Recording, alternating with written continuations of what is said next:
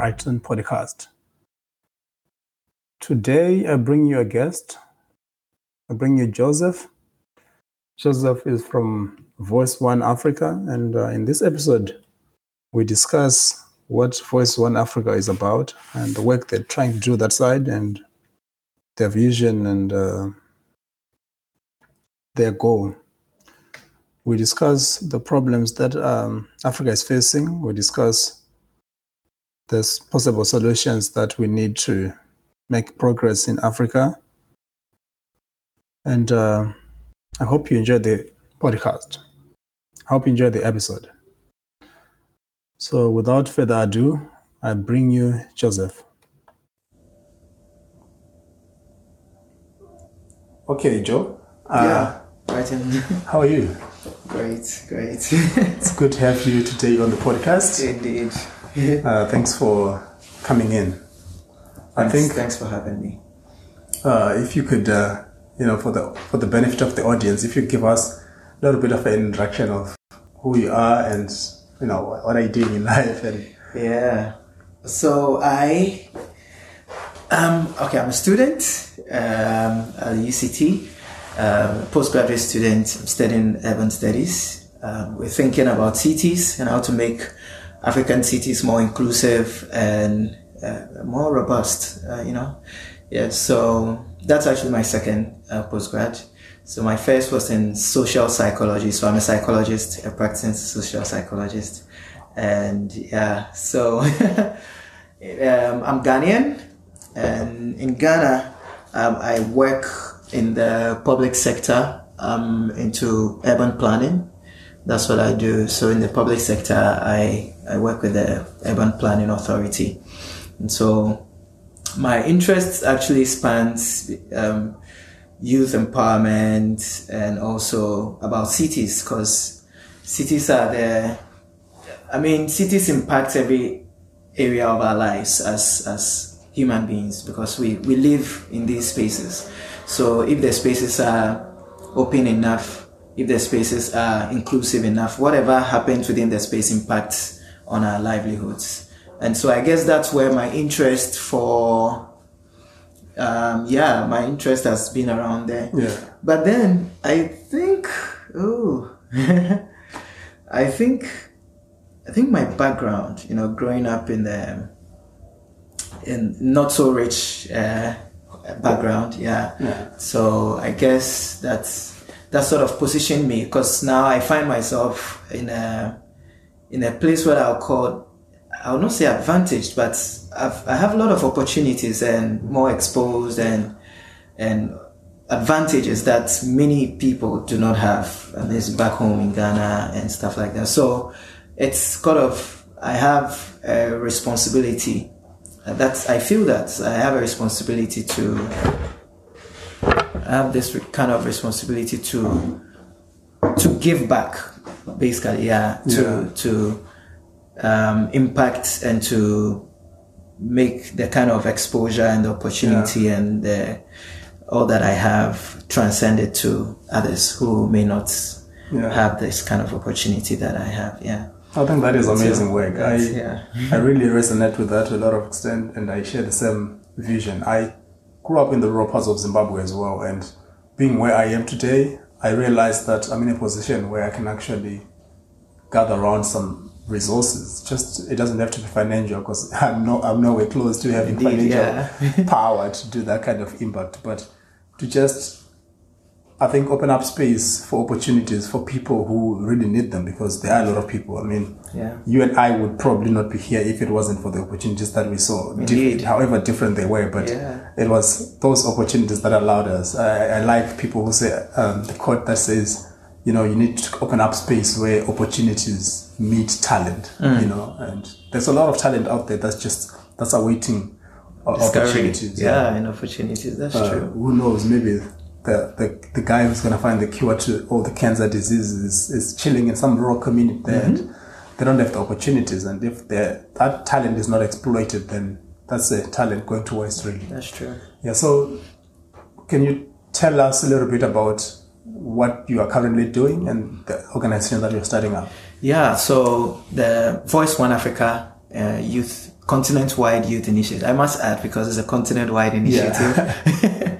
Yeah. So the initiative sort of started last year, 2019, and basically it was about I was part of the Young Afghan Leaders Initiative, West African chapter, called 15. And so when that program was done, it's a US aid funded, the Obama started that then. And yeah. So when the training ended, I had already founded an NGO, the Nkosuo Initiative. That was in 2018. So we were into economic empowerment for marginalized groups in West Africa, but then we started in Accra. No, we started in Ghana, but in a rural community where we're trying to create alternative livelihoods for cocoa farmers. And so it was a community-wide project. Mm-hmm. And so as that was ongoing, that got me into the Yali training. And during the Yali training after that, I started thinking more continent-wide, because the exposures and the people who came to speak and all that. So I was thinking, and you could see how similar we were. From different Cameroon, Liberia, name it. All the West African countries, and we're so similar. Like there was no difference. Mm-hmm. I guess the only thing was just because maybe we're from different countries, but maybe cultural and language differences, but. Aside that, nobody knows that this person's from they're just like together. So I think from there, we started thinking about how we could sort of create that kind of collaboration where it's that kind of country difference, that kind of conceptualizing oneself as from a particular unit. Say I'm a Ghanaian, and so you just think Ghanaian and you're not thinking more of the collective, but in the particular. I think that's a limit. And so we started, myself and some colleagues started thinking about how we could help the youth of Africa now start thinking more in the collective, more in the African sense, the wider sense, as opposed to the country-specific or culture or family or tribe or ethnicity. So break that kind of limits and open up the conversation to a broader perspective, and even the worldview and the view. Yeah, the view of Africans. Mm. Yeah, so that kind of started it, but we could not really pull it off. And then my initiative, that's the Nkosuo Initiative, we started, we have over 200, in fact, almost over 400 volunteers with the Nkosuo Initiative from different parts of Africa. We even have volunteers from America. But largely, we're engaging on social media, so on our WhatsApp platform and stuff like that. And this project came up where people just started sharing the African dreams. So it's like people just wanted to share the kind of Africa they want. And we felt that, okay, so this is something that can get the youth thinking. Because I'm a psychologist, like I mentioned, and we realized that one of the ways of becoming awakened is introspection, where you start, when you look deep within yourself, it's a difficult exercise to introspect, like looking deep within yourself to figure out who you are and what you really want in life. And lots of people have not done it because it's not an easy thing to do. So even asking the question, what kind of Africa do you want, got people really thinking. Mm-hmm. And we realized that this is a way that could make people awaken, because to a large extent, the youth of Africa are quite detached from what's happening. Everybody's thinking about themselves, career and how to make a living and all that. So this whole thing about this agenda, AU Agenda 2063, which is a big policy, and they are wanting that this president wants this to happen. But if the youth that are supposed to make this happen, and the youth is the largest demographic, if we are not engaged, then this whole thing will be like any of those other policies that came, AU Vision 2020, and those things never really brought any change, significant change, because they were not attached to the youth. The youth didn't connect to it. Right, so we felt that if we are able to make this Africa we want initiative, or this Africa we want thing, a youth action, something that the youth sort of identify with, then it can catch fire and people will just gravitate towards thinking about it, talking about it, and pushing people, and particularly our leaders, to give us what we want. And also the youth also applying themselves to create the change that we want.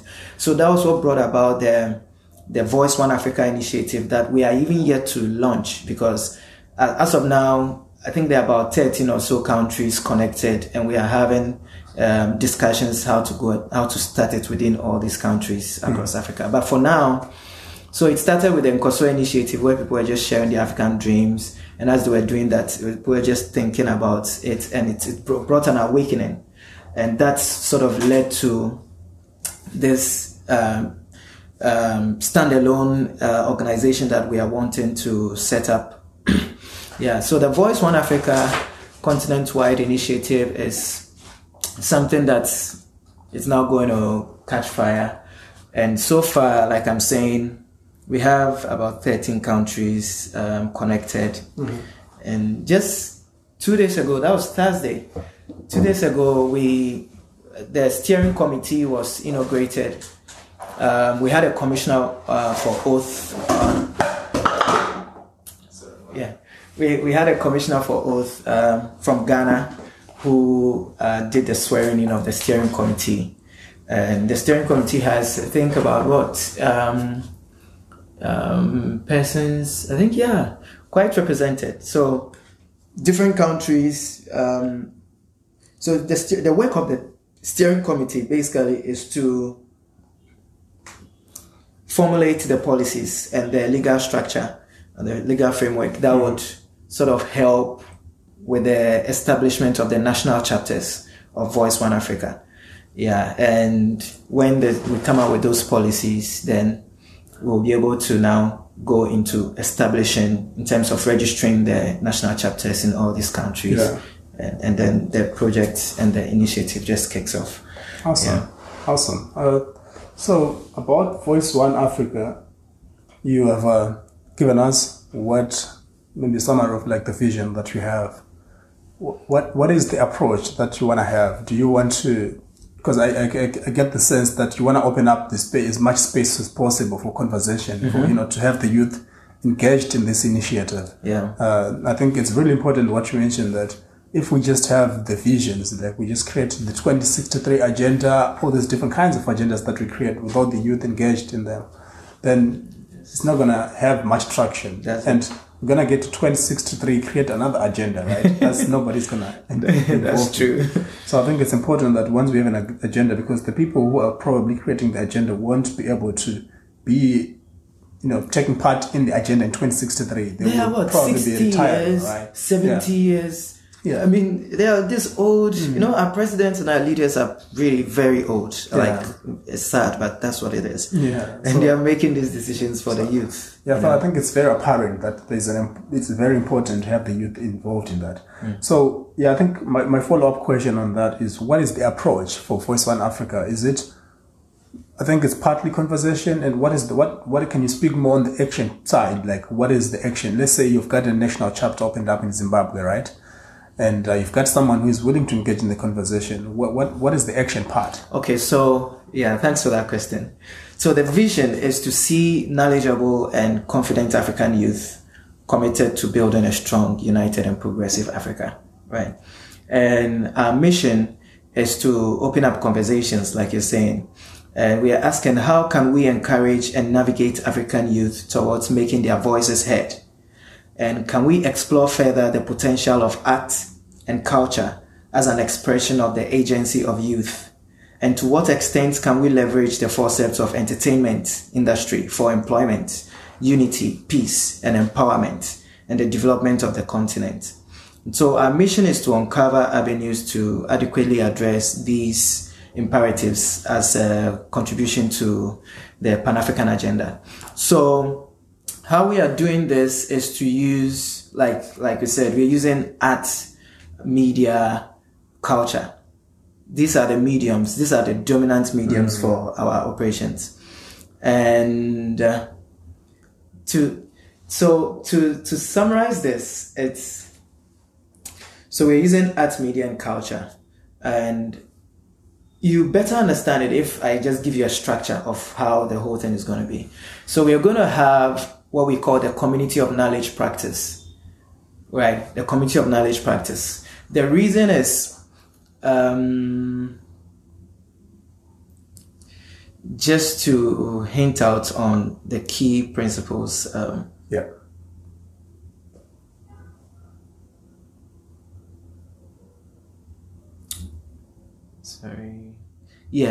So the reason is we've noted, like as I gave initially, we've noted that there's this disjoint between countries, right, and also within Africa, right? So we're going to have a continent-wide coverage in terms of all that we do. Then the second is to bridge the research, policy, and practice gap. What we realize is that there's lots of in terms of policy, there's a disjuncture between what's happening in research, what's being found out in research and studies, and what's feeding into policy that's actually guiding what's happening in space and in our government and in youth management. And then what is also in practice, what the practitioners, the civil society, and also civil society, public service, and then private sector. So there's a disjuncture between these three sectors, but it shouldn't be. These three sectors should work together. So the community of knowledge practice basically is saying that we're going to work with researchers or intellectuals, like people who are basically studying into the kind of things that we are doing. So if it's art, people who are studying into art. If it's all the facets that are relevant to youth.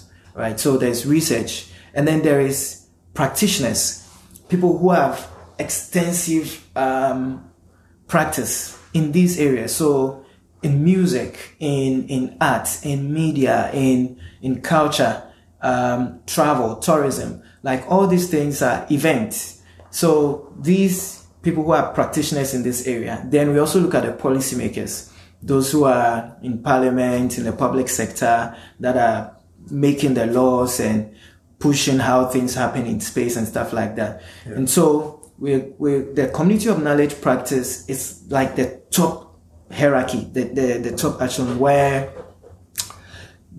so we have three communities of knowledge practice: the public sector community of knowledge practice, the private sector community of knowledge practice, and the civil society community of knowledge practice. And then we have the president. So then these three community of knowledge practice sort of guide and shape what's happening in all the, and this continent-wide level, right? So this organization, though it's now beginning, it's not a new organization because we are riding on the experience and expertise of several years. Yeah. Right. Yeah. So that's it. So at that level, when, like you're saying, we established the national chapter in Zim, then what happens is that the national chapter is established, and then we go on to the community level. So Voice One Africa is a grassroots organization, right? So we have the community groups, or community clubs and school clubs.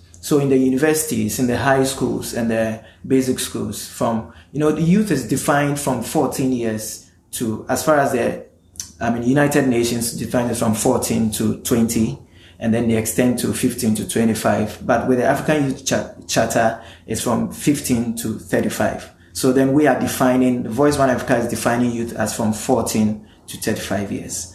And so our reach is reaching people in the universities and also in the high schools and then basic schools, like from maybe, I think, level where we have the 14 years school.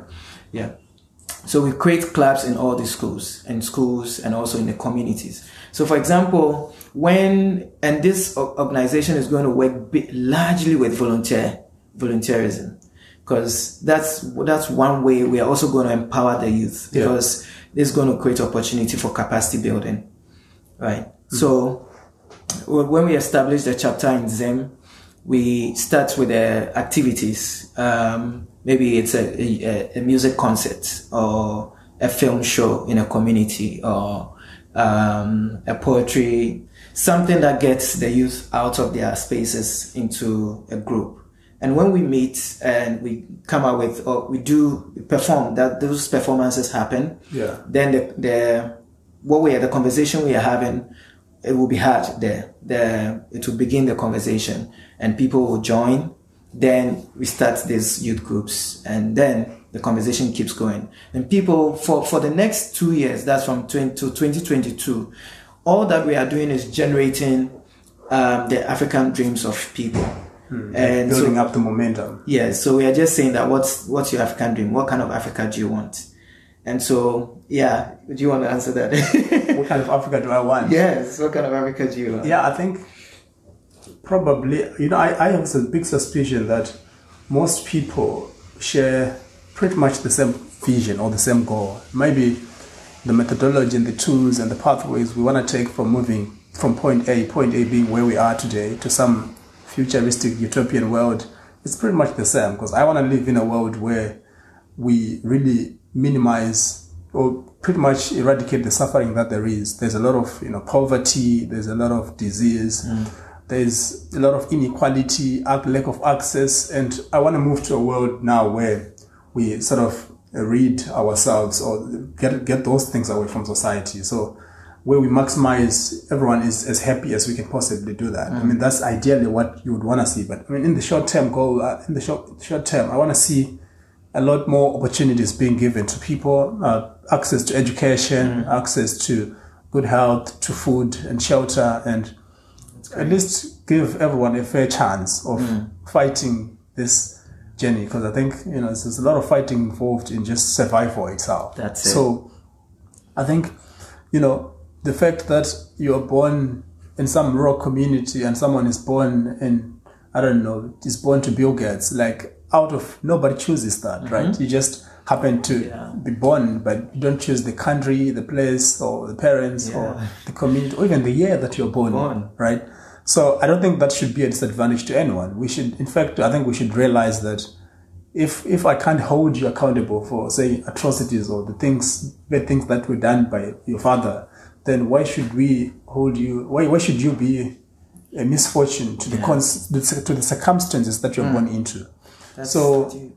So yeah, I really believe that, even at a moral level, I really believe that we all have a moral obligation to try and, offer space and opportunities to everyone. Yeah, that's really deep. I mean, it's deep. Yeah, that's a solid African dream there, and a lot of people are sharing. So in this picture we just created, the national chapter is set up. They are having community engagement at different communities, institutions, and stuff like that. And people are sharing their African dreams. And we are recording all these. We are recording videos. We are recording audios. Yeah. And then at the end of the year, we're going to have two, it's a 2-year project, right? Yeah. Whilst we are just collecting dreams across the continent.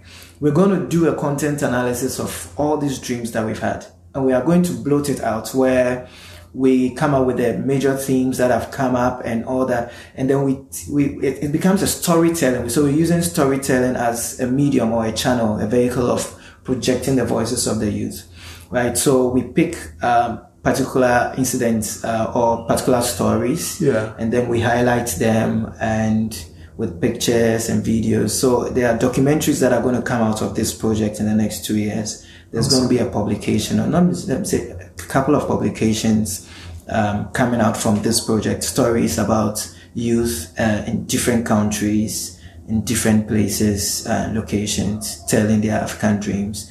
And there are also going to be events and arts that's coming out of it.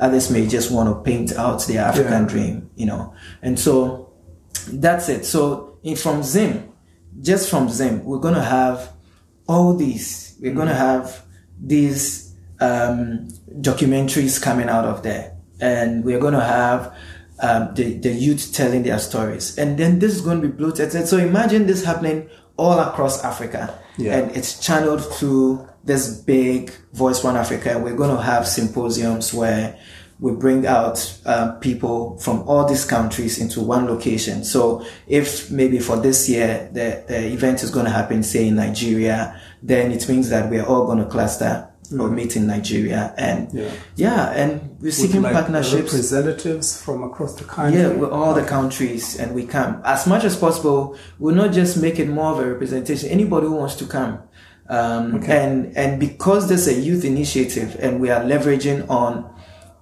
youth contact, and that's one thing that we are really pushing to make it to expose youth to other youth in different countries, to be exposed to different cultures. Because the more we are exposed to different cultures, the more we become less ethnocentric, right? So we are more open to other cultures. Yeah. We are more open to, and then all these tribal wars and will now start coming down, right? Yeah. So that's it. And when I'm coming to Zim, I don't need to worry because you may be able to host me for just two or three days. You're welcome. And if you're coming to Ghana, same. Yeah. And so that's how we are trying to do it. So with youth across all these countries, we're going to do the same. So we don't need to worry about hotel bills and food and stuff like that. And also because we are partnering with a lot of people, there's going to be enough to cater for all of these. And actually, that was going to be my next question on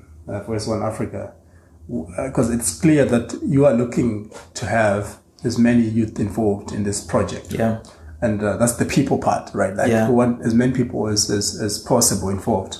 But what is it? What are the other things that you're looking for in this starting phase?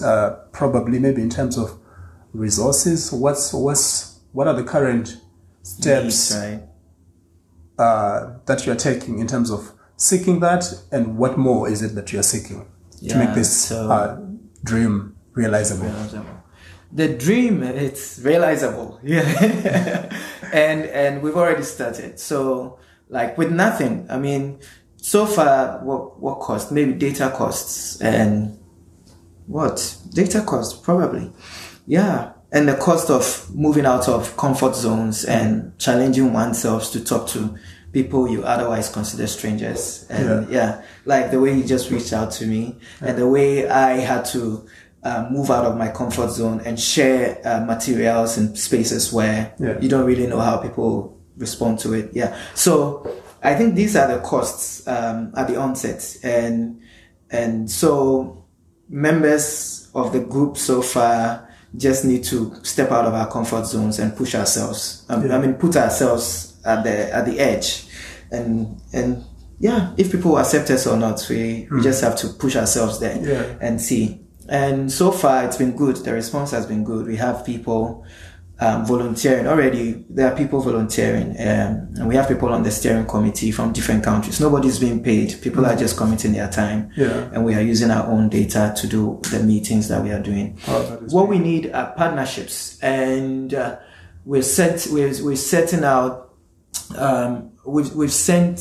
out conversations. So even the WhatsApp messages and the videos that we sent out recently are inviting partners. We are asking people to partner this initiative. And so even in here in Cape Town, next week, I actually have a meeting with an NGO in Cape Town, and a well-established NGO that have seen our video and they are wanting to talk to us about it. Awesome. Yeah. So basically that's it. So to establish with existing organizations and institutions, and so in terms of resources, we may need some funding, but we don't really need funding for the phase in which we are now. The phase in which we are now is just to talk to people about their African dreams. What kind of dream do you want?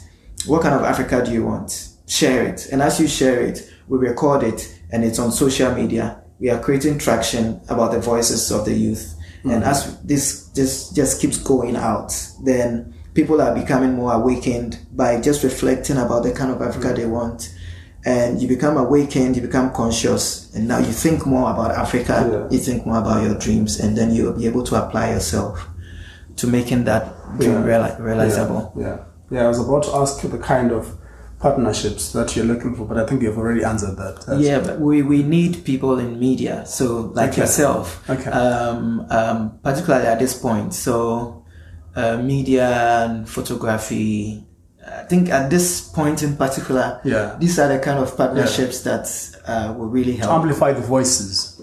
Yeah.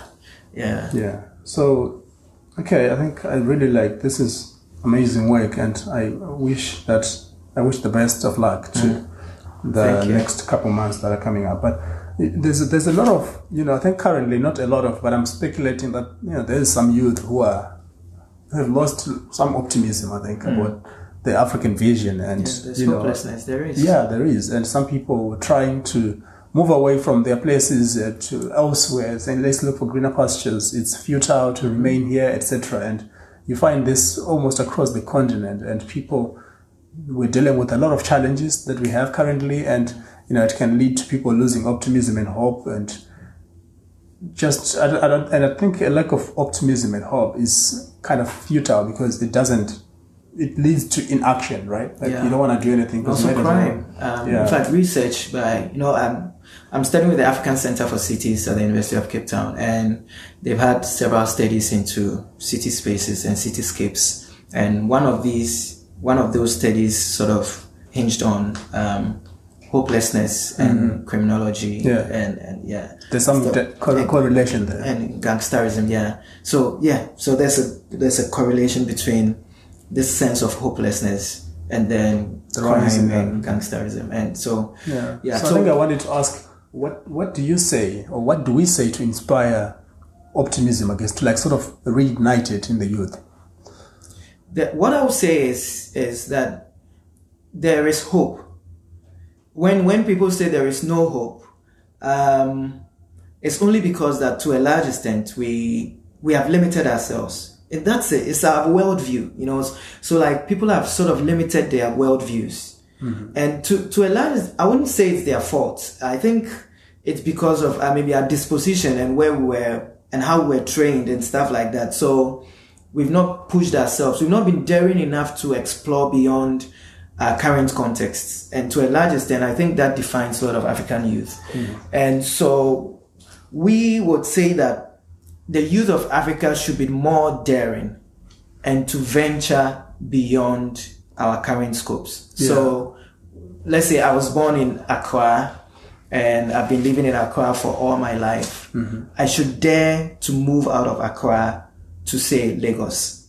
I should dare to move out of Accra to say Harare. Yeah. I should dare to move out of, so that kind of, because it's not that there are no opportunities. Having traveled, to a few African countries, I wouldn't say there are no opportunities in Africa. I would say that the opportunities, there's a mismatch of opportunities. Yeah. So if somebody in South Africa, in Cape Town or Joburg or wherever, could find a well-paying job in Accra, but you see the person is in Joburg or Cape Town, and the person is saying that there are no opportunities here, and we blacks and this and stuff, But if you just move out of here to a different location, you'll find that there are opportunities there, So that kind of that we've locked ourselves into this scope, these spaces that we call our countries and our spaces, our cities and our villages. I think that's what is. To a large extent, limiting our scopes. So we should just open up and be more daring. Travel. Yeah. We should seek out the opportunities. I think there is hope as well. I think not only because I'm choosing to be optimistic, but I also at the end of the day, I think I can. I would suggest that all of us should choose to be optimistic. I think even in the face of adversity.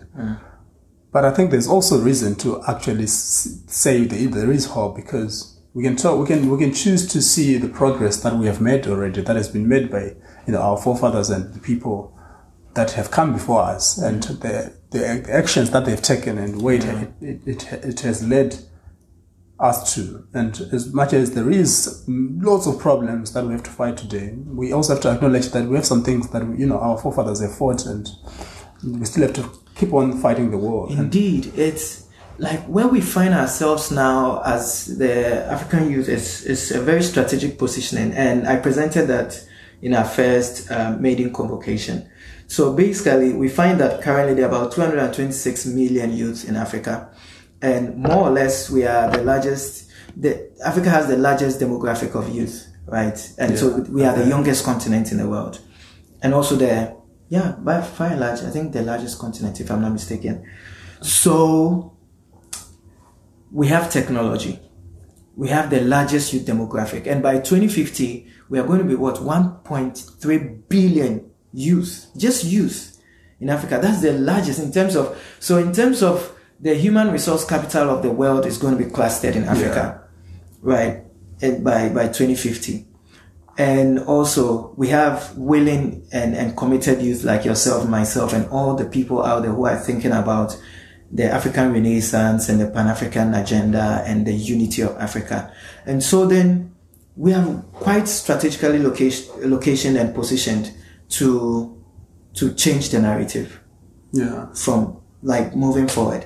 So all that's needed now is just the youth involvement and an awakening, right? So that, but because the truth is, if the youth stand, we stand back, then there's not going to be any change. It's just going to be the same narrative. Exactly. But when we get involved with our numbers, with the technology that we have and our positioning, with if all the several economic stratas, the youth in the high and middle class, youth in mid and low class, we all mix up, and we are bringing our synergies. There's synergy. There's going to be something serious happening. Yeah, I think in terms of change, it still speaks to the hope aspect that we're talking about. Yeah, I do think that we should, all of us should be the change that we want to see in society, or at least try to move towards that change that we want to see. So I think it really starts at the individual level of what can I do in my personal capacity to influence the change that I want to see. I think, you know, like we don't have any fancy resources here, you and I. We're just using our phone, my mobile phone and this microphone to record this, edit it on the software, put it out there, and maybe, you know, bring more people to the space and stuff. So. And I think there are a lot more people who are more capable of, you know, doing more change than we can possibly do. And indeed, I think we want to, like, say, please do something about that. Take the action. And once you do that, you can start gravitating towards other people who share the same vision, the same goal. And that's how you end up. That's the grassroots aspect you're talking about. That's then it builds this, you know, structure that starts from the grassroots. Like, oh, I want to do this. And this man who wants to do the same thing. And there's this other person who wants to do the same thing, coming together now and building the vision together. So I think there is a case for optimism, and let us be the change that we want to see. I think it's easy. Oftentimes, it's very easy to just point fingers and, you know, put blame elsewhere and say the government is failing us when we ourselves are inactive to some extent. But I think that leads me to the next question that I wanted to ask: what are the external factors that are limiting us from making progress? I'm talking about in terms of, you know, just what has happened in the past, the current political situation, our governments. I don't want to limit your answers there. I'm just giving a few examples. So what are those external factors? And maybe after you've answered, what can we do? I think about that. To the first question, what are the limiting factors? Yeah, I think. Some people may not agree with me, but then I think to a large extent, politicians, you know, this is something I've held for some time, you know. When Ghana gained independence in 1957, right? And we were the first. I mean, Egypt was more or less not really colonized per se. So Ghana was the first. And when that set of youth pushed for independence, right, they put themselves on the line. You know, they were fed up, right? And I guess that was even with the Arab Spring and the revolution in Egypt that sort of toppled the previous government and brought in it was about the youth not being content about the situation or the status quo. Yeah. And so they sort of said, no, we really have to do something. Otherwise, there's not going to be a change. And that was what brought about independence for all our countries from colonialism and also from all this kind of dictatorship rules in some countries like Egypt and in Arab and stuff like that. And what happened was that when that generation, they were able to attain independence from the colonial masters, the sort of sort of just let things be instead of pushing on. I think the difference between, to a large extent, that generation that got us independence from colonialism and the following generations was that, and comparing it to, say, places in, say, let's say America, is that in America, to a large extent, they didn't stop there. They didn't stop at gaining independence or whatever, but then they kept pushing the frontiers. So the legislations and things kept changing, and America kept moving and moving and moving. And today America is like a superpower, you know. And I guess that was what really affected Africa. The fact that when independence, the country started attaining independence, the youth sort of relaxed and they left it to the politicians. And the politicians became greedy and said that they wanted to attain, or they wanted to just cluster the power at that top level. And that's been the bane. That's been the challenge of Africa. Until now, our politicians, and to a large extent, the youth and people have just left things to politicians. And this initiative and this whole activism that we are trying to do is to reclaim that power from politicians. Because, I mean, there are only few, to think of it. There are just a few people. So why should they actually be the people who are making decisions? We vote them in, all right. And the truth is they are not in our interest. I mean, to a large extent, they are not in the interest of the youth. You look at it, there are just some families. Look at it. I mean, even across the continent, power has been retained in some family circles and some tribal circles and stuff like that. Yeah. But it shouldn't be. And the fact that when independence was won on the back of youth action, the youth and that generation, I keep saying that generation because if they had kept the momentum on the politicians that took over, then there would have been, all things being equal, that kind of united front of that kind of united Africa that we wanted. Or better still, they could have pushed those politicians to give a better state than what, because those politicians in like after a year or two now became dictators. And so you realize right after the independence, there were a lot of dictatorships all across and people became sort of dominant. The colonial masters were to a large extent dictators, right? But the youth were able to rise up against those. And so if we had maintained, that generation was able to maintain that momentum, that youth force, even against that kind of dictatorship, it would have changed the narrative. Yeah. So that's it. And that's why this initiative and for our generation, we need to do this for the next generation. Otherwise, the situation is going to be worse than what it is now, because there are going to be more slums which is why, you know, the connection between research, policy and practice, it's so real that we don't need to, this disjuncture is really affecting Africa, right? So like I'm saying, we know that in the next 20 to 30 years, there's going to be, the global population is going to double. The number of slums are going to triple. So if we have, see the Kailicha, see all this Langa, see all the slums that are here just in South Africa, and all the slums are in everywhere, in Ghana, wherever they are there. And look at it, in the next 20 to 30 years, they are going to triple, right? And if the youth do not really take action, if we don't own this thing, if we don't make it a generational commitment, the next generation, it's going to be worse. Poverty is going to be so endemic. Like, things are going to be terrible, right? It's not going to be better. It's going to be worse, which is why we, as this generation, we need to take it upon ourselves. We have the largest youth demographic. We have the resources. In fact, Africa is rich. Yeah. We have everything we need. All we need is the youth to be united and say that we need to bring about a change and we can do it. The other thing is that the Western powers, and I think that's what affected our founding fathers when we attained independence.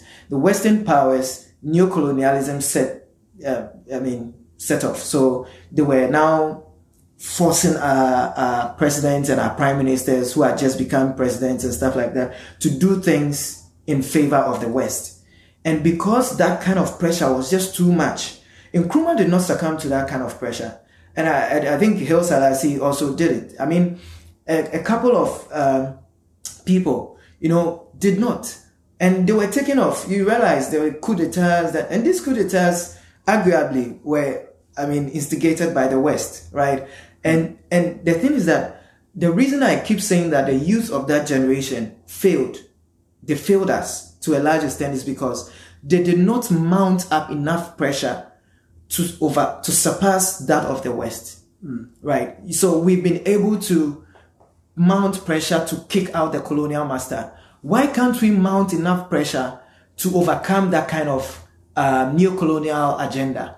And to a large extent, for all these years, for Ghana, it's been 60-something years, the neo-colonial agenda has been surpassing. The West is just pushing the agenda on us and all that. And all the structural adjustment projects, which led to even more poverty and exclusion, which is now divided the gap between the rich and the poor, and is still widening. So for us, the challenge is our politicians, or let me frame it well. The challenge is youth apathy, right? And leaving the power to politicians. So then the way forward is to reclaim the power from politicians. So youth must take our rightful place and push the politicians to give us what we want, because we have the money. They are misusing the money. They are misusing the resources, and it's just been a selfish interest. So when the youth become more conscious, and we unite against any kind of political pressure or political power, and we are just saying that this is what we want, and we want it now. That kind of force that brought that post-colonial independence, or brought independence from colonialism, is the same kind of pressure that will give us that independence from neo-colonialism and from political pressures. And that's what we need. Huh. Nice. Yeah, that's what we need. Yeah, I think I picked up two major things that, as factors that, limiting us from making the progress that we want to see. And you talked about the politics, the local politics, politicians, and how the youth is also, how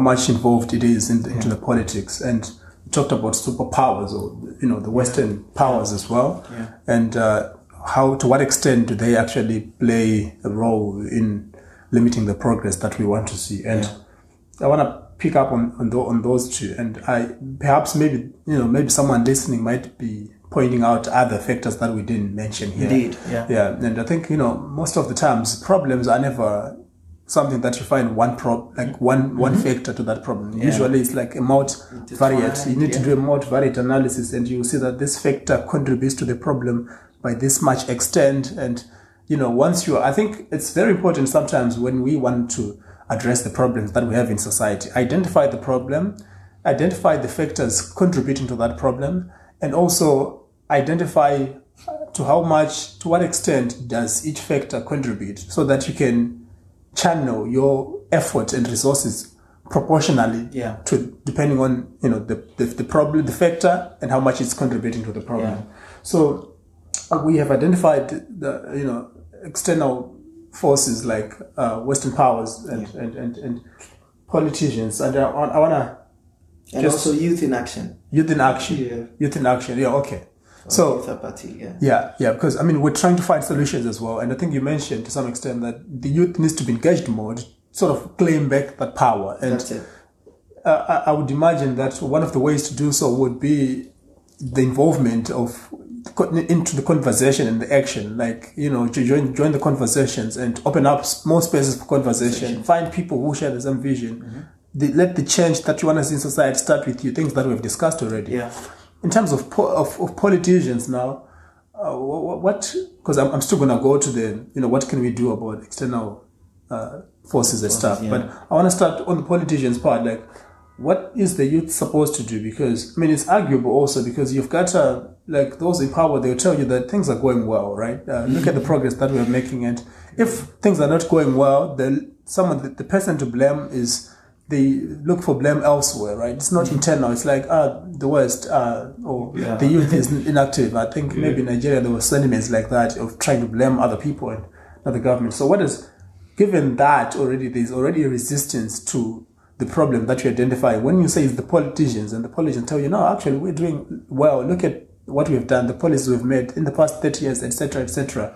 And given that now disagreement, and what's your advice to the youth? What's the youth supposed to do in terms of is it just gonna say go and vote, or when arguably in some places voting itself is, it's not really effective, because some people say that the results are decided before the vote even begins. Yeah.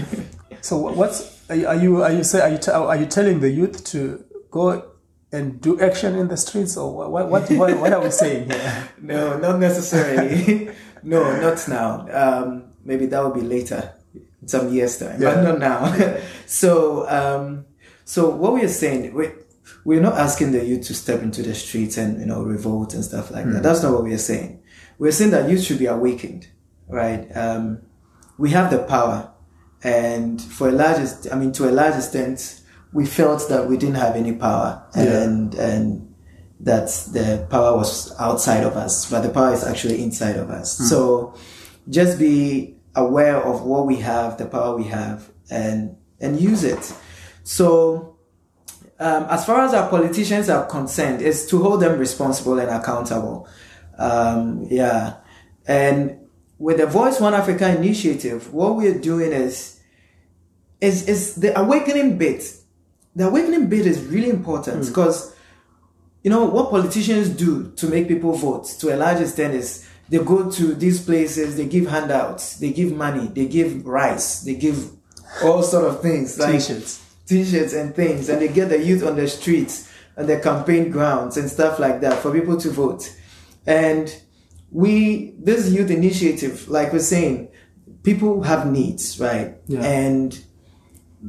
And sometimes because of this kind of want and this kind of need, people are vulnerable, right? So with just a little resource, money and stuff like that, they are able to control people. And that's the thing we want to break, right? And that can only be broken when people become conscious, right? It's just like somebody who is being molested, let's say a lady who is a victim of, gender-based violence. Yeah. And maybe you are with your husband or your boyfriend. The person just keeps abusing and abusing and abusing you. Usually, at the psychological level, the people feel, those ladies or those abused feel that they don't have the power, right? But when they are, that inner power is found, then they are able to stand against that resistance. And it's a whole new thing. You find out that this person who was always abused has now found their power, and they're able to speak up, and they're able to confront the situation. And you realize that the whole thing that was the situation. Yeah. That thing that was really beating you now is so little before you. And that's the same thing. The youth of Africa just needs to be awakened and to see that the power is not outside of us, it's within us. And so when we are able to find that strength within us and then channel it out, then all these politicians and West and all, they don't have power over us again. Yeah. And so that's why we are working through the introspection. And Sigmund Freud really found that introspection is a powerful force, and it is, because when you are able to sort of think deep within yourself and you find out who am I really, and you're able to dig it out. And because it's coming from deep within, nobody from outside can sort of destroy or distort that kind of identity. Yeah.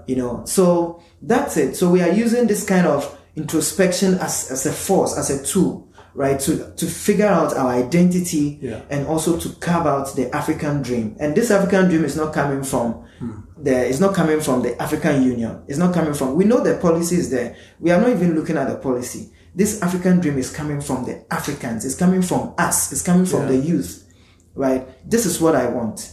And as I say it, then it becomes something that I've projected into the universe. And then it becomes a force that is out there. And it helps me to be able to realize it. Yeah. So that's how we're working through this.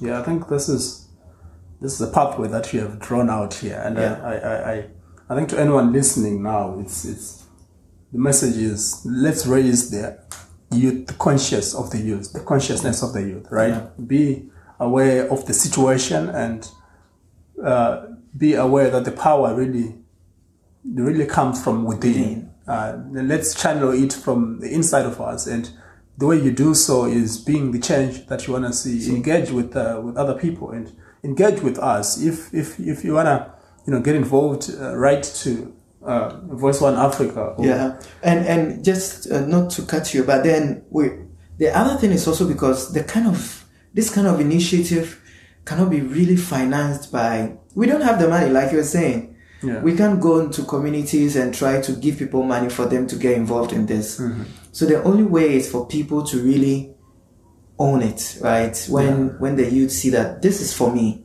Yeah. And that's why, as part of our core principles, we also have social support as one of the. This is a grassroots organization, so we are working from the bottom up. We are representing bottom up perspectives at higher levels.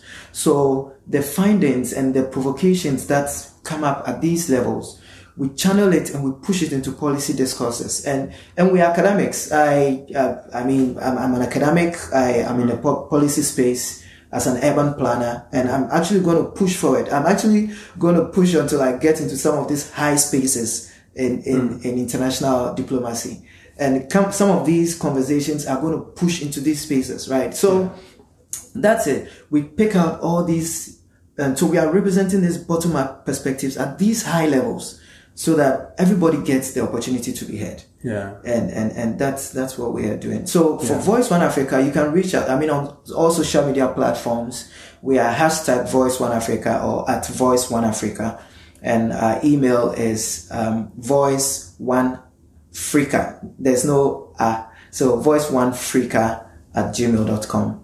Awesome. Yeah, I think we're kind of running out of time here, so we're going to wrap up the conversation. I think it's been fruitful. I think what you've talked about sort of addresses all, well, at least the two problems that you identified, because you're even talking about even the superpowers that we have. We want to fight those forces then. And I wanted to go a little bit deeper, but I think the time is not allowing us. I wanted to discuss on what's like on the global politics or the global collaboration, or how does Africa square itself on that platform, and how do we play smart enough so that it's mutual benefit? You know, it's not a parasitical kind of a relationship where our resources are being ripped off without us benefiting. But because I think this is a discussion that some people might say, don't even collaborate with anyone. Maybe you can make it internal. And some people say, no, you can engage with the global economics and global politics, but do so strategically in such a way that, you know, you benefit us and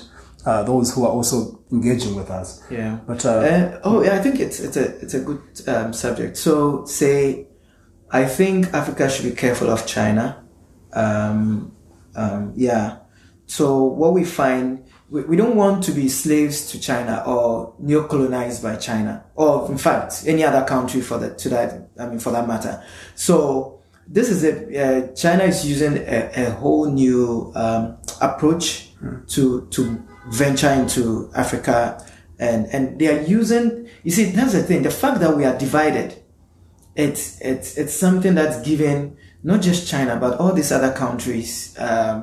A foothold into our spaces, right? So they are having all this liberal, trade agreements with different countries, and to a large extent because of kickbacks, you know, political kickbacks. Some of our politicians are traitors. I mean, to a large extent, and the Ghanaian ex-president mentioned it. May so rest in peace, Jerry John Rawlings, who just passed. You know. He mentioned it in one of his interviews with one of these agencies that there are a lot of traitors in their political space, and they are selling Africa short. I mean, our countries and our youth, they are selling us short in all these deals and trade agreements they are signing, right? So, and China is now one of the dominant players in this space, right? And so we need to be careful of China. And I was going to say that, we need to be careful of China. But we still need to engage with the global. We need to engage with the global. But now we should actually be doing that on the collective front. Because if we're still going as like 54 different countries, we still do not have power. And that's what there is on the global platform as 54 different countries. We don't have any voice. But if even for now, for the benefit of the doubt, we can't go as AU and make these kind of deals on the global platform, then we should go as these regional chapters. We should go as West Africa, East Africa, Central Africa. We should go as that. But even though I think we should be able to go as the African Union pushing for some of these business deals or these global agreements. But the fact that we are going on individual country levels is a big disadvantage to us and our youth. Yeah. And we need to change. We need to change that bit.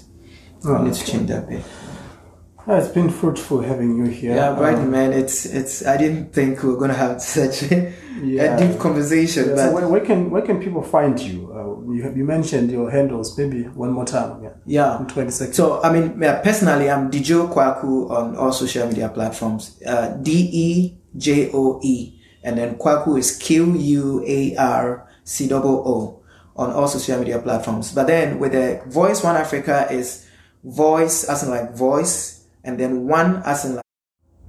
Yeah, so let's proceed and just wrap up a bit. And you talked about where people can find you, and also like if anyone wants to be involved in this conversation and they want to engage with us, please, if you want to write to me, that's Brighton the host, just write to me at info@conversationswithbrighton. Brighton, that's BRIGHTON. So it's info@conversationswithbrighton.com. That's the email address that you can write me on. But back to you, Joseph. I was asking, how does one get involved at an individual level? Someone who is listening right now, what do you say? What's your message to them? In the, they maybe somehow they're inspired and they want to do something. Yeah. So the first is to just share your African dream.